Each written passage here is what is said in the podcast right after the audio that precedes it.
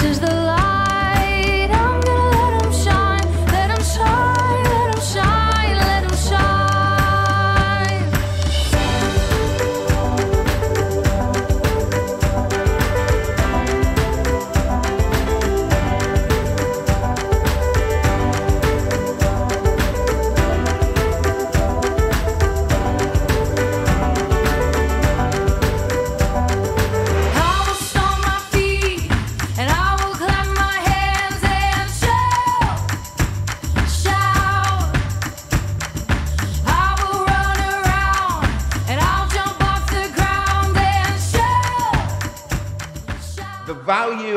Speaking on is what Ben expressed as to be a light sharing Christ wherever you are.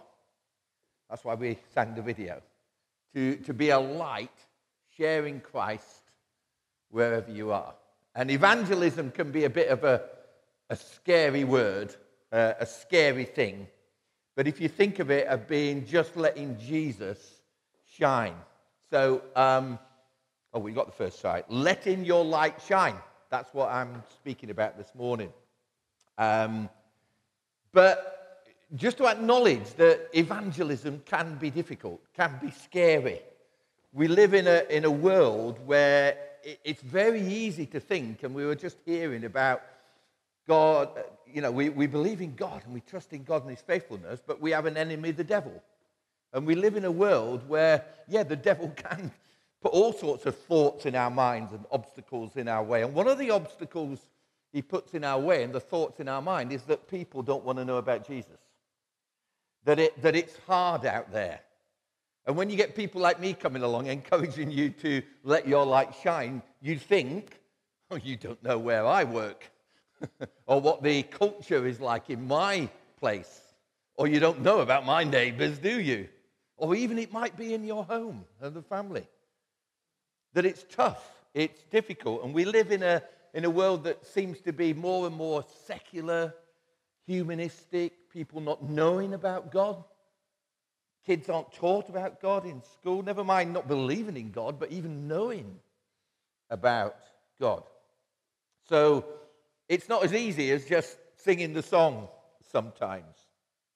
Um, at the beginning of John's Gospel, let's see if this thing works. Oh, it works um, we're told that the true light, John chapter 1, the true light that was coming into the world was Jesus. That's who Jesus is. He was the true light. And Jesus said of himself, I am the light of the world.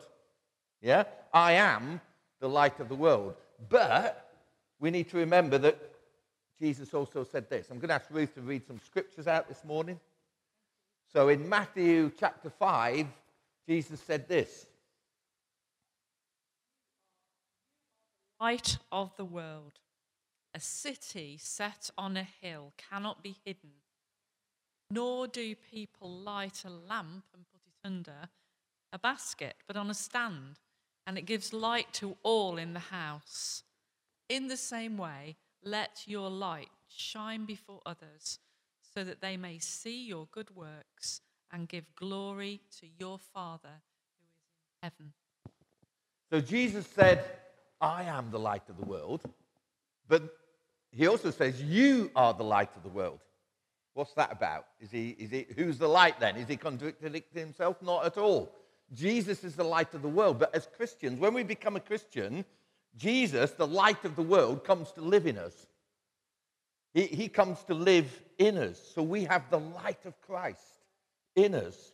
We just have to let that light shine out of us.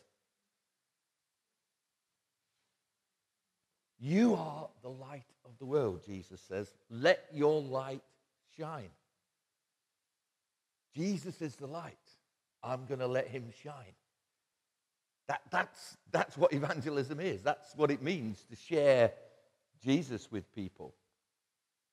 I mean, think about it. When you, uh, don't know what time you get up in the morning, but I tend to get up pretty early. It's still pretty dark in the morning, okay? So, one of the first things I do, actually, I creep out of the bedroom without doing this, but when I'm out of the bedroom and I go into the bathroom or downstairs, the first thing I do is switch the light on. The first thing I do, because if I don't switch the light on, I can't, I, I can't see, I can't do anything. And what happens? What happens when I switch the light on? Or when you switch the light on in a dark room? What happens? You can see. What happens to the darkness? It's gone. It's gone. When I switch the light on, the darkness goes. Darkness, if you think about it, it's the absence of light. Okay? Darkness can only exist when there, when there is no light. If there's light, there's no darkness. The darkness goes, it's dispelled.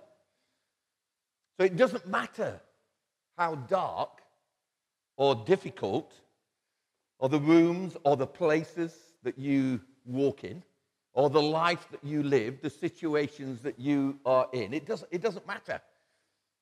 Many of you are, quite happy living in dark places with dark things happening, difficult things happening that I would have no, no experience of at all. But what I do know is that you have the light of Christ in you. And therefore, when you walk into those places and those things, darkness has to go. Darkness has to go. Now, you, you, may feel, well, it doesn't seem to. Well, that's perhaps because you're not looking with the eyes of faith. As you walk into that situation and into that place, into that dark place, darkness has to go because you have the light of Christ. Jesus is the light. I'm going to let him shine. So, uh, in, the, in our Bibles, there's, there's lots of different ways that Paul expresses this. You see, light, light makes a difference in the darkness. Paul, the apostle, he uses a different picture to make uh, the same point. Ruth, could you read just uh, 2 Corinthians 5, verse 17 to 20 for us?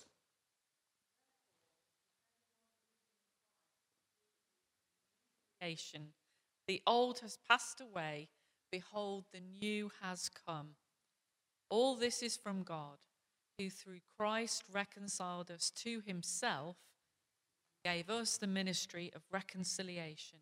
That is, in Christ, God was reconciling the world to himself, not counting their trespasses against them, entrusting to us the, me- the message of reconciliation.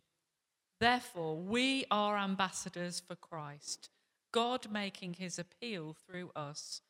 We implore you on behalf of Christ, be reconciled to God.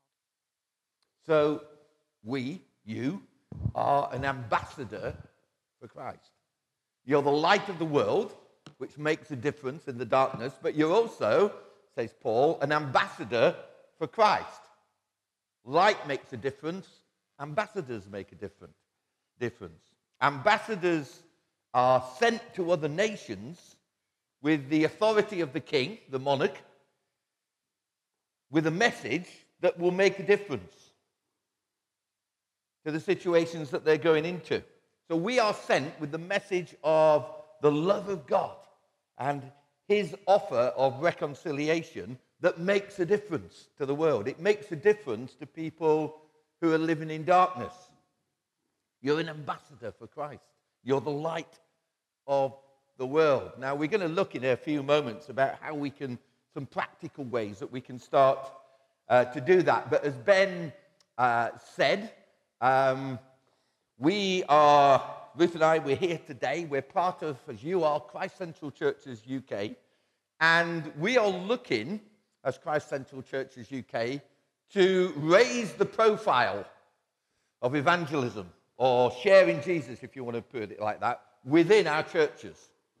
We want to, we want to raise that profile. And we are committing ourselves. We've been talking to your elders over a few months, really, uh, to work with you, Christchurch Blackpool, uh, with us as Christ Central Churches, and to launch, if you like, today, and we're sort of telling you about it today, something that's called the Emmaus Project. So you may remember that when Jesus is raised from the dead, um, he was uh, a couple of disciples on the day that Jesus um, was raised from the dead. He was walking on the road to Emmaus from Jerusalem, and he came alongside a couple of Jesus' disciples. And during that time, Jesus helped those disciples to come to terms with what had happened and their mission that Jesus is alive. Well, we want to come alongside you as Christ Church Blackpool and help you with this mission to make Jesus known, to share Jesus. And the, the end result is that people are going to come in and find Jesus. Um, we've not been here for a few months. There are, this is, Ruth said to me, there's more people here. There's more people here this morning than, than when we last came here. I'm in faith that the next time we come, there's going to be more people here. And the time after that, there's going to be more people here. and you're going to have to get more chairs out and make more tea and coffee and get more biscuits. I love the biscuits, by the way. Um, so we've been, as I said, we've been talking with your elders, and this thing, you don't have to worry about the detail of, we're calling it the Emmaus Project. It's a partnership with you guys, with Christ Central Churches and, and the evangelism team that we've got, and also a, a, a charity called Share Jesus International, which is a, a national charity. A friend of mine, Andy Frost, leads that. And the thing that they do really well is they produce resources like this lots of them, different resources that we can call in from them to help over a two year period. And that's what we're hoping that over a couple of years, we're just going to work with you to uh, share evangelism increase the profile of evangelism in the church. So, who's already done their questionnaire? Well done. If you haven't done it yet, as Ben said, if you could do that, I think it's online, is it, Ben? They've got, you've got the details. Do that. Send that back in. If you're struggling with that, if you need a paper copy to do that, pen and paper, that would be me, okay? I'm not very good at online service. Ask Ben, he'll give you one. I'm sure he can sort that out. But we really would like just get a feeling from you where you all are and where we are as a church in terms of sharing our faith and doing evangelism so that over, over a couple of years period we can raise that profile and see the difference that it makes when you have annoying people like me. So you're going to see me and Ruth quite a bit over the next couple of years and others from our team as well. But enough of that. Let's make a start this morning about how we can just be a little bit more effective in terms of sharing our faith and letting our light shine. And the first thing I've already talked about really is make a difference. When I get up in the morning, as I said, I switch the light on and it makes a difference. We've got Jesus in us. When we go into a room, we go into a situation, that's going to make a difference if we let him shine. And if we let him make that difference, light makes a difference, ambassadors make a difference. You are the light of the world. I want to encourage you to be mad and be madder, where mad is M A D, make a difference. All right? Have that attitude about you. I've got Jesus in me. I'm going to make a difference. Or he's going to make a difference. I just have to walk into that situation. Let him make a difference. My friend, uh, he is a friend really, although he's a, uh, in a bit different world than I am. J. John, some of you will have heard about J. John. He talks about the impact that we make as Christians when he says that some people become Christians because they meet a Christian. And some people don't become Christians because they meet a Christian. And then he laughs in that way of his, of sort of, sort of saying, you know, sort of telling people off a little bit in a way that he can get away with. You know, he's making the point we're going to make a difference. And if people know we're Christians, especially, will we make a difference? Now, you know, we've got to pray and let Jesus shine so we make a positive difference. But it's perfectly possible for us to make a, a negative difference. You know? Christians who are grumpy, who are complaining, who are miserable, who are not full of the Spirit, yeah, you'll make a difference, all right, but it could help to reinforce people's objections to church, to Christianity, to God. We're going to make a difference one way or the other. Let's make a positive difference. Um, Ruth, could you read Colossians 4, verse 5? Walk in wisdom towards outsiders, making the best use of the time. Making the best use of the time. In the um, NIV, it says, make the most of every opportunity. Make the most of every opportunity. So, as I said, this time of year, it's really dark in the mornings. Um, here's an idea when you switch on the light, Okay, maybe some of you don't get up until it is light, and it's going to get increasingly lighter, which is wonderful. I can't wait for the spring proper. But when you switch that light on, think, I'm the light of the world. Where do you want me to shine today, Lord? Where, where do you want me to shine? To let his light shine today. Or maybe you don't need to turn the light on and you see the dawn coming up. We, I, I sit in front of our uh, dining room and can see out over the hill uh, a couple of miles away and see the sun comes up over the hill. We, we've had some wonderful dawns. And that happens slowly, more gradually over a period of time. And that's what it's like sometimes to let our sh- light shine over a period of time, to make a difference over a period of time. Think as you see the dawn coming up, where are you bringing the light of Christ to shine over a period of time? Is it in the workplace? Is it where you work? Is it perhaps in your home? Is it perhaps at the school gates as you drop the kids off or pick them, pick them up? Is it down your street or the, where is it? Where do you want me to shine, Lord, over a period of time? So get a bit mad, okay? Be madder, make a difference. Secondly, model godly character. Letting our light shine, it's not always about speaking. Sometimes we can get terribly nervous about speaking about Jesus. J. John again says that um, many Christians are like Arctic rivers frozen at the mouth. and I think it's true. We find it difficult sometimes to, to speak to people about Jesus. Well, good news. It's not all about speaking, okay? It's about listening. Sometimes, many times. God gave us a clue. I have to continually learn this lesson for myself repeatedly. God gave us a clue, I think, when He gave us two ears and one mouth. Letting His light shine often starts with listening, listening to people, finding out about people. What is it that they're going through? How can I pray for them? Whether they know I'm praying or not. How can I shine for Jesus in this situation? Often starts with listening and then modeling godly character. Ruth, could you read Galatians 5, verse 22 and 23? But the fruit of the Spirit is love, joy, peace, patience, kindness, goodness, faithfulness, gentleness, self control.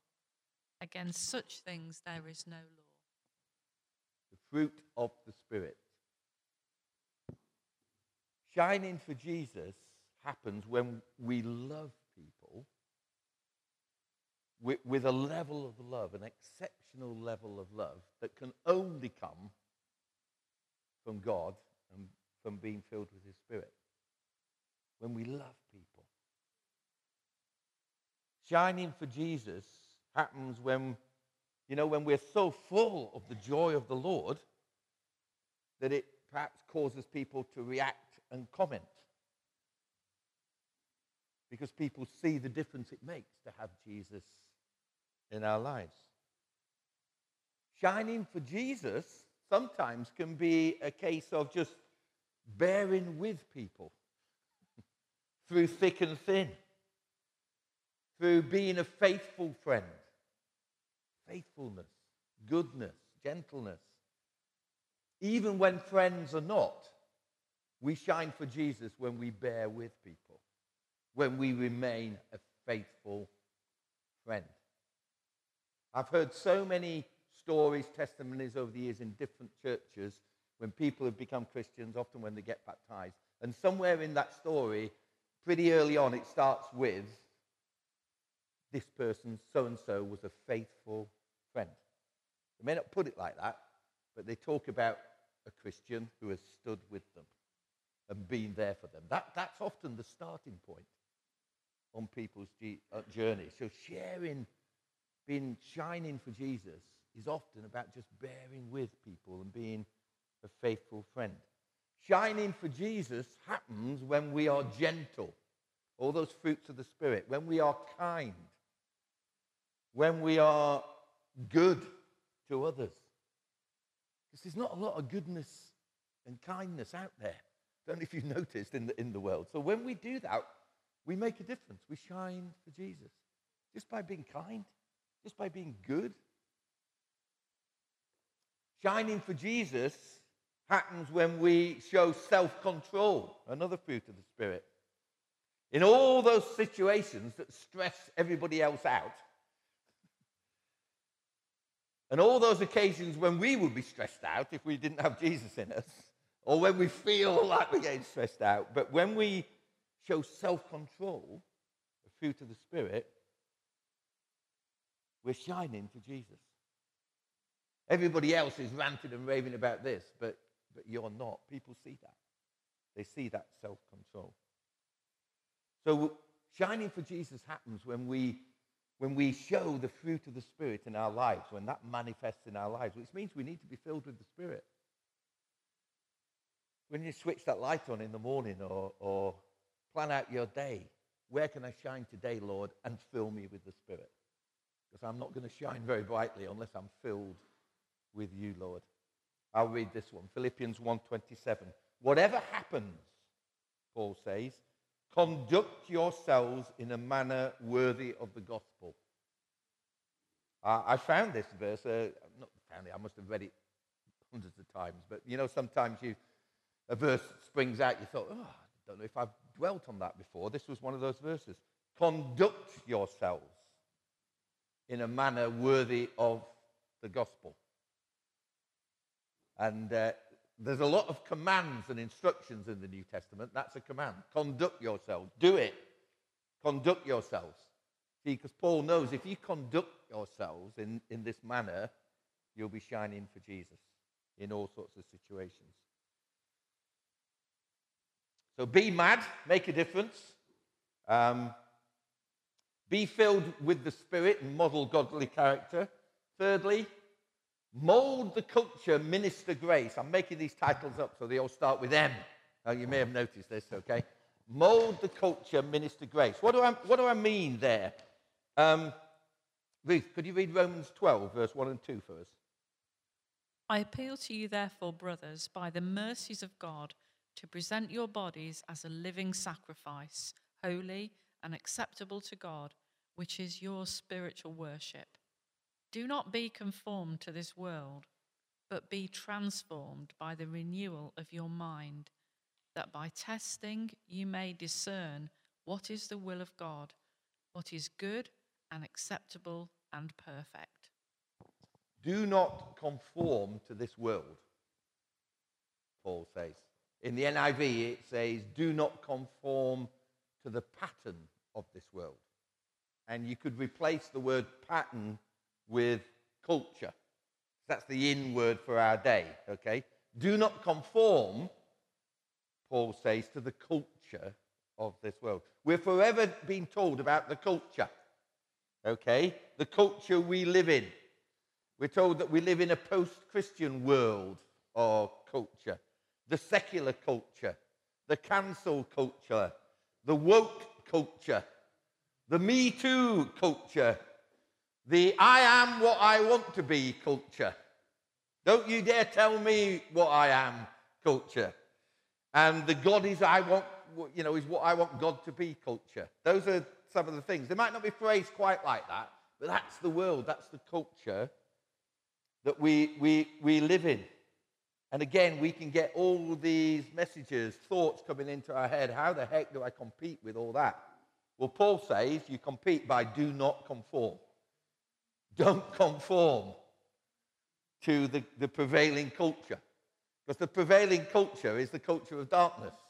Doesn't matter how it's worded, do not conform, Paul says. Instead, be transformed, he goes on to say in that passage, by the renewing of your minds.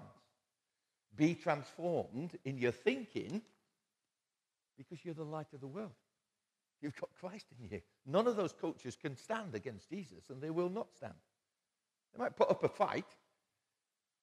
You know, I'm not saying you're going to walk into work tomorrow morning or wherever you go and just be so good and so nice that everybody's going to fall on their feet and fall on their knees and say, How do I become a Christian? No, it's not going to be quite, well, I don't know, maybe it will be. but do not conform. Instead, we are to mold the culture around us by ministering grace so that the culture around us starts to change. We're to mold the culture, seek to change the culture. As we shine for Jesus, so the darkness from the culture retreats. Has to. Every place we go, every place has got a, a, prevailing culture, and the temptation is for us as Christians to go along with it, to go to conform to the rules. Oh, nobody does this here, so I can't do that either. No one, no one does that, so I can't do that. It's easier sometimes not to rock the boat. And, and it's easier for us to come to the place, the church, on a Sunday, or midweek in a life group or a prayer meeting, or meet with Christian friends. It's easier to come to a place where everybody agrees with our culture, and we have this Christian culture. And it's a wonderful culture to be part of. But we're not called to stay in this culture, we're called to shine for Jesus in the world around us. How do we go about changing the culture? Well, there's a myriad of ways, and I pray that you will find ways, and God will give you ways to do that.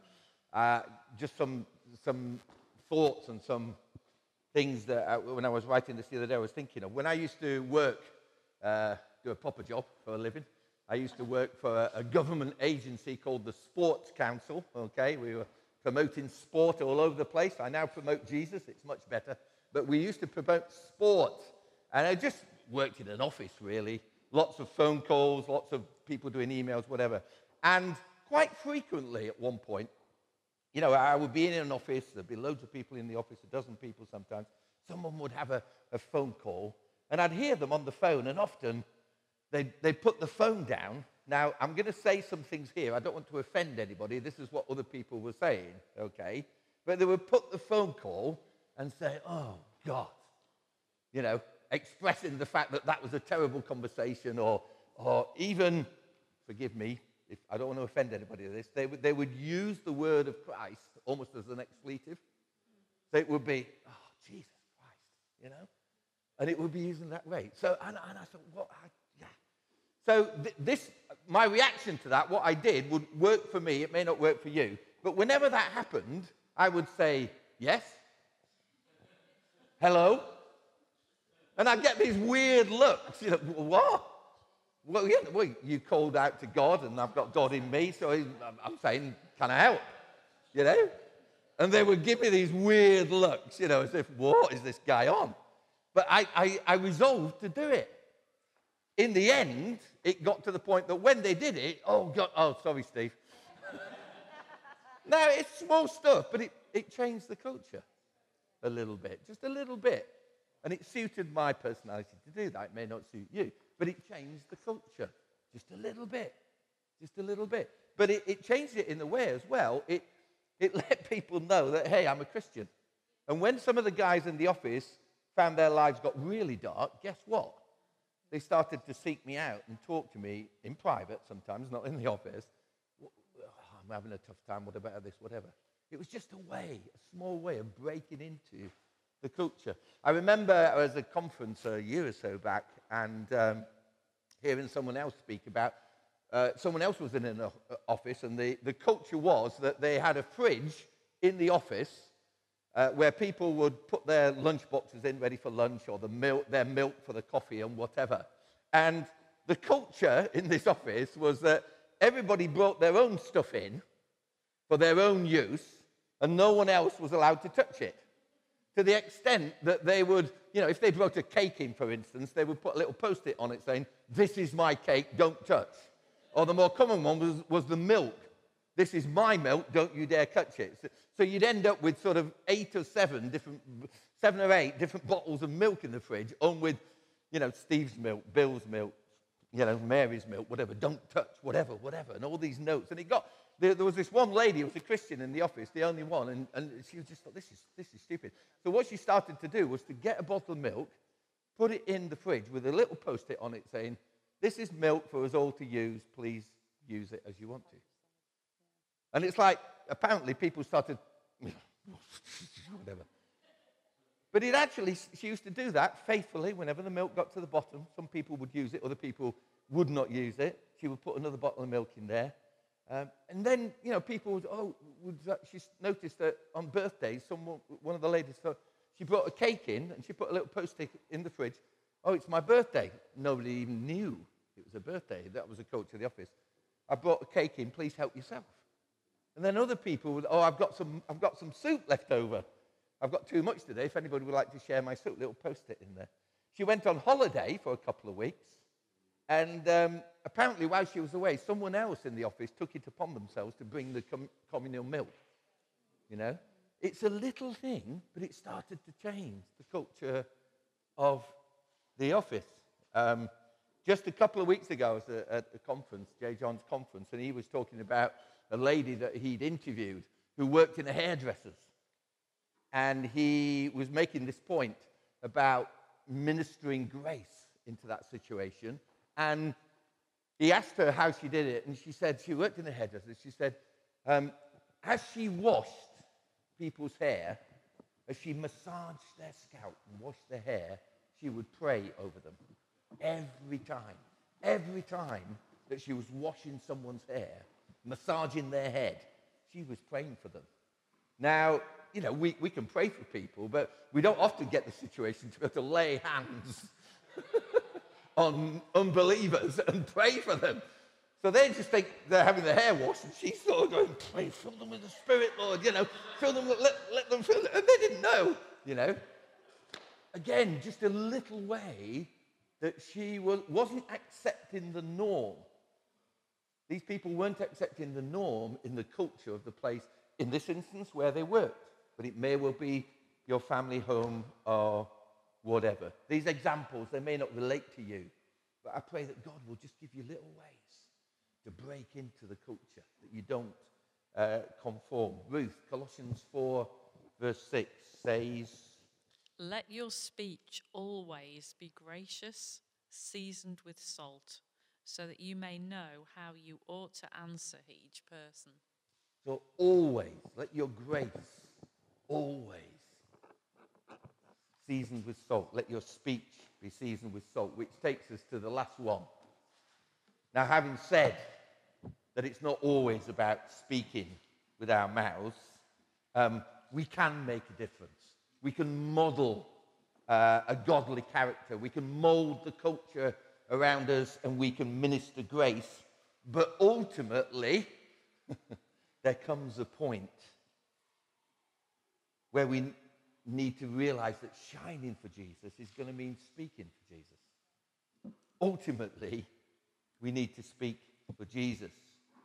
We must not be ashamed of the gospel. Ruth, Romans uh, 10, verse 14 to 15. Oh, okay. You could jump to that one. Yeah. Romans 10. Okay.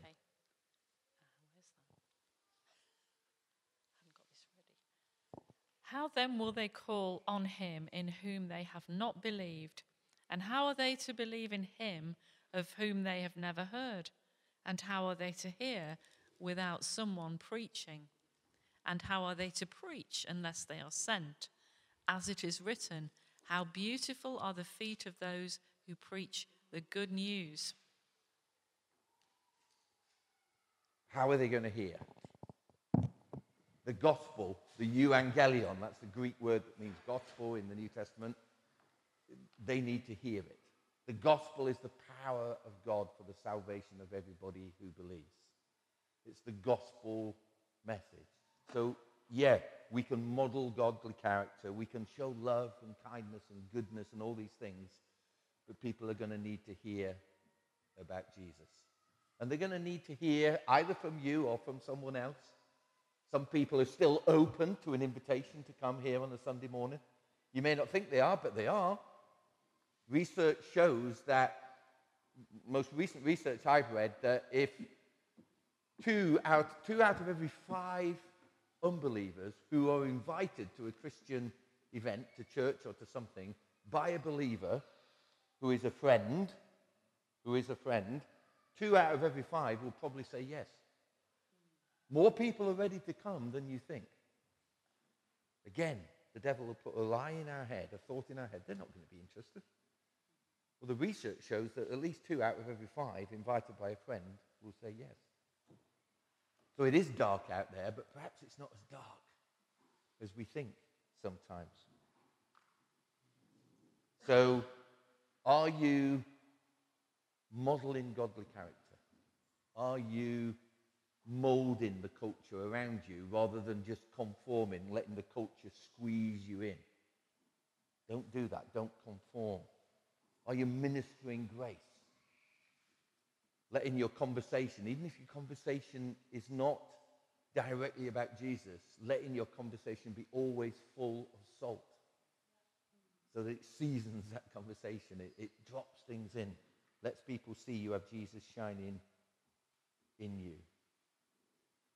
Are you making a difference? Let's make a difference. Wherever you're at, my, my hope and my prayer and my belief, confident belief, is that over the next couple of years and beyond that, as part of this partnership that we're working on together, you will grow in all these things. That's what I'm praying for. That you and we, I want to be part of you in this, grow in godly character, that we grow in changing the culture around us rather than letting the culture make us conform. That we, we grow in ways that we can minister grace. What's the equivalent of praying for someone as you massage their hair and their head? What's, what, what does that look like in your world? How can you minister grace? And how can you be an effective messenger of the gospel? It's going to be great. It's going to be a great adventure. Who's up for it? Good, good. I want to start by praying now, just to finish with. Um, the other thing you may see on your seats is one of these. Uh, it's a little prayer card. You may have seen these before. On the back, it's got space for five names. I want to encourage you now to think, to pray, but over the next week or so, think and pray about who you're going to commit to pray for. Okay? So the first step in this partnership, even if you forget about everything else, is to say, yeah, I'll pray for these people. I might not find the courage to speak to them or do anything else, but at least I'll pray. Five people who are not yet believers that you'll commit to pray for. And I believe if you do that, we'll see things happen. I believe that next time Ruth and I come, which hopefully won't be very long, we'll hear some stories I, I believe the time after that, some of the people that you write on here, either now or in this next week, they're going to be sat here. They're going to be sat on these empty chairs. Okay, I, I believe that. I really, really do believe that. So let, let's start by, let's just pray right now, just to finish with. Lord, thank you for today. I thank you for this church, Lord. I thank you that uh, you are here. What a wonderful time of worship being in your presence. Lord, that we know your presence here. We know your presence in our lives. Lord, help us to be as confident of your presence in our lives out there as we are here on a Sunday morning. Lord, we pray that your light would shine out of us, Lord, in every situation we are in. And I pray for my brothers and sisters here. Father, I pray you would just give them in their minds right now the names of those people you would have them pray for. And they would faithfully commit just to pray for these people each day, each week, whenever, Lord. I pray these cards would be something that uh, would just be used, Lord, uh, perhaps kept in, in Bibles, Lord, perhaps in a prominent place, in, in a home. Lord, just a, a, a commitment to pray. And Lord, thank you that you hear our prayers. Thank you, Lord, that every name being thought of right now, you love these people. These people who don't yet know you. Lord, let faith rise that they will know you. They will come to know you. In Jesus' name. Amen.